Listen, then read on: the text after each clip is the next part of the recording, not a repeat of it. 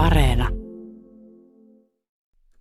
Kuuluttaja vieraana on nyt ohjelmapäällikkö Kimmo Saaris kirkon viestinnästä.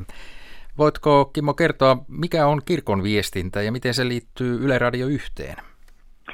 No kirkon viestintä on joillekin tutumpi sen entisellä nimellä, eli kirkon tiedotuskeskus, joka vastaa toisaalta kokonaiskirkon ja toisaalta kirkkohallituksen viestinnästä. Mutta sitten tosiaan, niin kuin viittasittiin, tässä on äärimmäisen pitkä yhteistyöakseli sitten Ylen Radio 1 kanssa, koska Suomessahan on sen tyyppinen ratkaisu, että kirkon viestintä koordinoi hartausohjelmat, joita Ylen kanavilla lähetetään. Eli tämä koskee esimerkiksi Radion, ykköspuol- Radion ykkösessä ää, aamu- ja iltahartauksia ja sitten tietysti Radio Jumalan palveluksia kello 10 ja 11 sekä juhlapyhinä erikseen. Ja sitten jos mennään TVn puolelle, niin siellä sitten TV Jumalan palvelukset ja Pisara.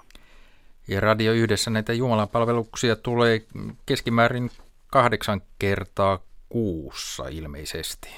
Kyllä, ja jos oikeastaan tarkkoja ollaan, niin pikkasen ylikin sen, että kun sinne tulee ne kirkolliset juhlapyhät mukaan, että et, et kyllä tässä äkkiä puhutaan, että uusintoineen voisi sanoa, että kirkon viestinnän vastuulla, vastuulla on noin 1600 ohjelmapaikkaa vuodessa normaalisti, mutta itse asiassa tämä koronan takia niiden määrä on jopa hieman lisääntynyt. Mm-hmm.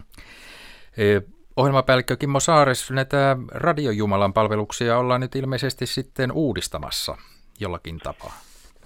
Ja, kyllä, ja, ja tuota, siinä on niin kuin tavallaan voisiko sanoa kaksi kaistaa. Eli yksi kaista on se, että etsitään mahdollisuuksia, että mitkä olisivat enemmän radionomaisia. Tavallaan tällaista tässä huo- otettaisiin paremmin huomioon radiovälineenä ja sen takia meillä on ollut tässä elo-, syys- ja lokakuun aikana yhdessä Ylen kanssa suunniteltuja kokeilujumalan palveluksia ja nyt sitten kerätään palautetta niistä ja, ja arvioidaan niistä saatuja kokemuksia. Sitten tehdään tämmöistä yhteistä ohjelmakehitystyöpajaa ja näiden pohjalta sitten päätetään, että minkälaista ohjelmistoa rakennetaan vuodelle 2021, mutta sen voi kyllä sanoa niille, jotka kerkeävät tässä vaiheessa olla huolissaan, että ei kannata olla huolissaan, koska sellainen perinteinen seurakunnan kello 10 Jumalan palvelus on edelleen se, joka on yleisin. Eli näitä tulee olemaan suurin osa Jumalan palveluksista ja näistä luterilaisista kello 10 ohjelmapaikalla lähetettävissä Jumalan palveluksissa yksi kuukaudessa tulee olemaan näiden kokeilujumalan palvelusten tyyppinen. Ja näitä kokeilu Jumalan palveluksia on jo syksyllä tullut muutama. Miten ne ovat poikenneet aiemmista, no, aiemmista radiojumalan palveluksista? Tässä on perinteisesti ollut sellainen ajatus, että TV-puolella on enemmänkin harrastettu tällaista kokeilua mutta, ja, ja erilaisia toteutustapoja, mutta radiojumalan palvelukset ovat perinteisesti olleet äärimmäisen tällaisia dokumentaarisia. Ne on lähinnä välitetty sellaisessa muodossa, kun seurakunta ne toteuttaa kello 10. Jumalan palveluksia ne olleet pääsääntöisesti suoria. Ja, ja nyt näissä kokeilujumalan palveluksissa on tosiaan etsitty enemmän radionomaisuutta ja mietitty, mikä toimisi nimenomaan radion välineenä paremmin. Ja, ja meillä oli kaksi kappaletta tämmöisiä pyhiinvaellus Jumalan palveluksia, joissa oltiin vähän liikkeellä. Toisessa oltiin Aurajoen varressa ja toisessa oltiin Kolovedellä. Sitten meillä oli tämmöisiä musiikki Jumalan palveluksia, kaksi kappaletta, jossa tietysti musiikkiahan on aina Jumalan palveluksia, mutta jotka oli nimenomaan – hyvin vahvalla musiikillisella suunnittelulla ja toteutuksella.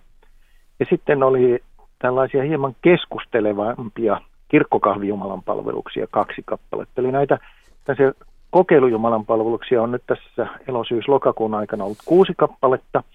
Ja nyt jos jollakin kuulijalla herää mielenkiinto näihin, niin näissä on tehty sellainen päätös, että ne on poikkeuksellisesti vuoden loppuasti ainakin nyt kuunneltavissa tuolla Yle Areenan puolella. Niitä voi sieltä käydä kuuntelemassa ja miettimässä, että minkälaisia ajatuksia ja tunteita niistä nousee.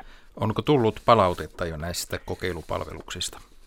Kyllä, palautetta on tullut ja on sitä tullut aika paljon, mutta itse asiassa voi melkein sanoa, että, että ehkä jopa pikkasen vähemmän kuin me oletettiin. Mm-hmm. Ja, ja, ja palautetta on tullut kahteen suuntaan, että on tullut tietysti niitä, jotka ovat sitä mieltä, että kaiken pitää olla niin kuin ennenkin ja miksi ei ole pelkästään perinteisiä Jumalan palveluksia – ja sitten on tietysti niitä, jotka on sanonut, että onpa raikasta ja onpa hienoa, että kokeillaan tällaista. Ja että kumpaakin suuntaa on tullut. Ja, ja, ja tuota, toisaalta se kertoo, miten tärkeitä radiomalan palvelukset on ihmisille, että ne herättää keskustelua ja herättää tunteita ja herättää ajatuksia. Nyt korona-aikana seurakunnat ovat ilmeisesti lisänneet omien Jumalan palveluksien striimauksia nettiin. Onko tämä yksi syy, minkä takia tätä radionomaisuutta muutetaan sitten radiojumalan palveluksissa? No oikeastaan ei suoraan ole tekemisissä tämän korona-ajan kanssa. Toki voidaan ajatella niin, että, että nyt kun seurakunnat jo aikaisemminkin ovat lisänneet tätä striimauksia, eli te, äh, tota, Jumalan palvelukset ovat joko katsottavissa tai kuunneltavissa verkossa, äh, niin toki mietitään sitä, että mikä on se lisäarvo siitä, mikä on niin kuin Ylen puolella. Mutta kyllä ehkä enemmän se tausta on ollut siitä, siinä, että me ollaan nähty, että radiojumalan palvelusten kuulijamäärän kehitys on ollut erittäin kielteinen. Ja se on niin kuin valitettavaa. Me tiedetään, että on ihmisiä, joille se on valtavan tärkeä ja arvokas – ja, ja, mutta että sitten toisaalta me emme oikein saa uusia kuuntelijoita ja sen takia myös mietitään tätä, että, että pystyisikö löytymään uusia Jumalan palvelusten ystäviä sitä kautta, että, että kokeilemme hieman erilaista tapaa, eden, en, enemmän radionomaista tapaa toteuttaa näitä. Ja ainakin viittaa siihen, että, että herättäisi ainakin tunteita ja keskustelua ja, ja uskoisin, että tällaista tarvitaan. Kirkon viestinnän ohjelmapäällikkö Kimmo Saaris, seurakuntatyö ja radiotyö tai mediatyö ovat ilmeisesti sinulle tuttuja ennen kirkon viestintään siirtymistä. No mä oon joskus käyttänyt itsestäni sellaista ilmaisua, että olen niin kuin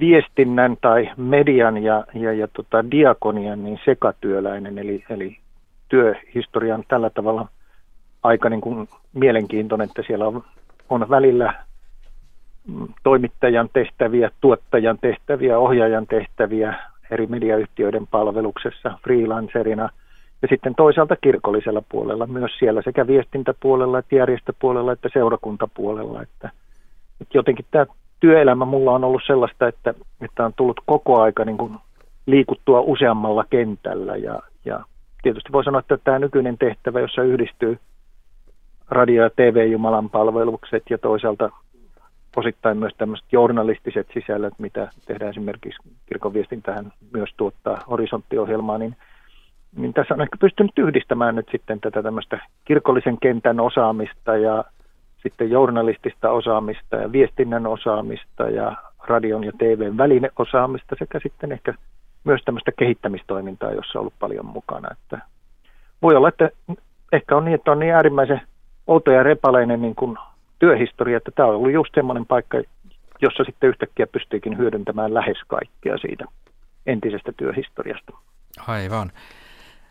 Mitkä ovat mielestäsi tänä päivänä kirkon tärkeimpiä tehtäviä?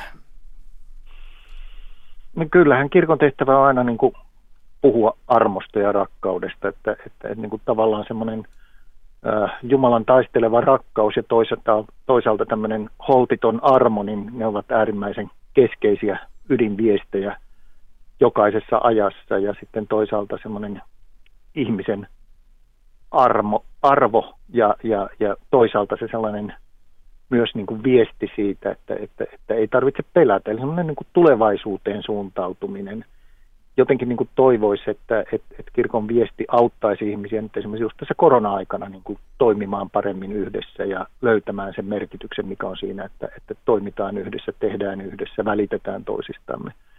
Kyllä tämä on siellä, siellä ytimessä. Semmoinen oikein niin kuin simppeleimmillään niin kuin joskus joku ystävä laittoi sen pariin sanaan, että rakastakaa, älkää pelätkö.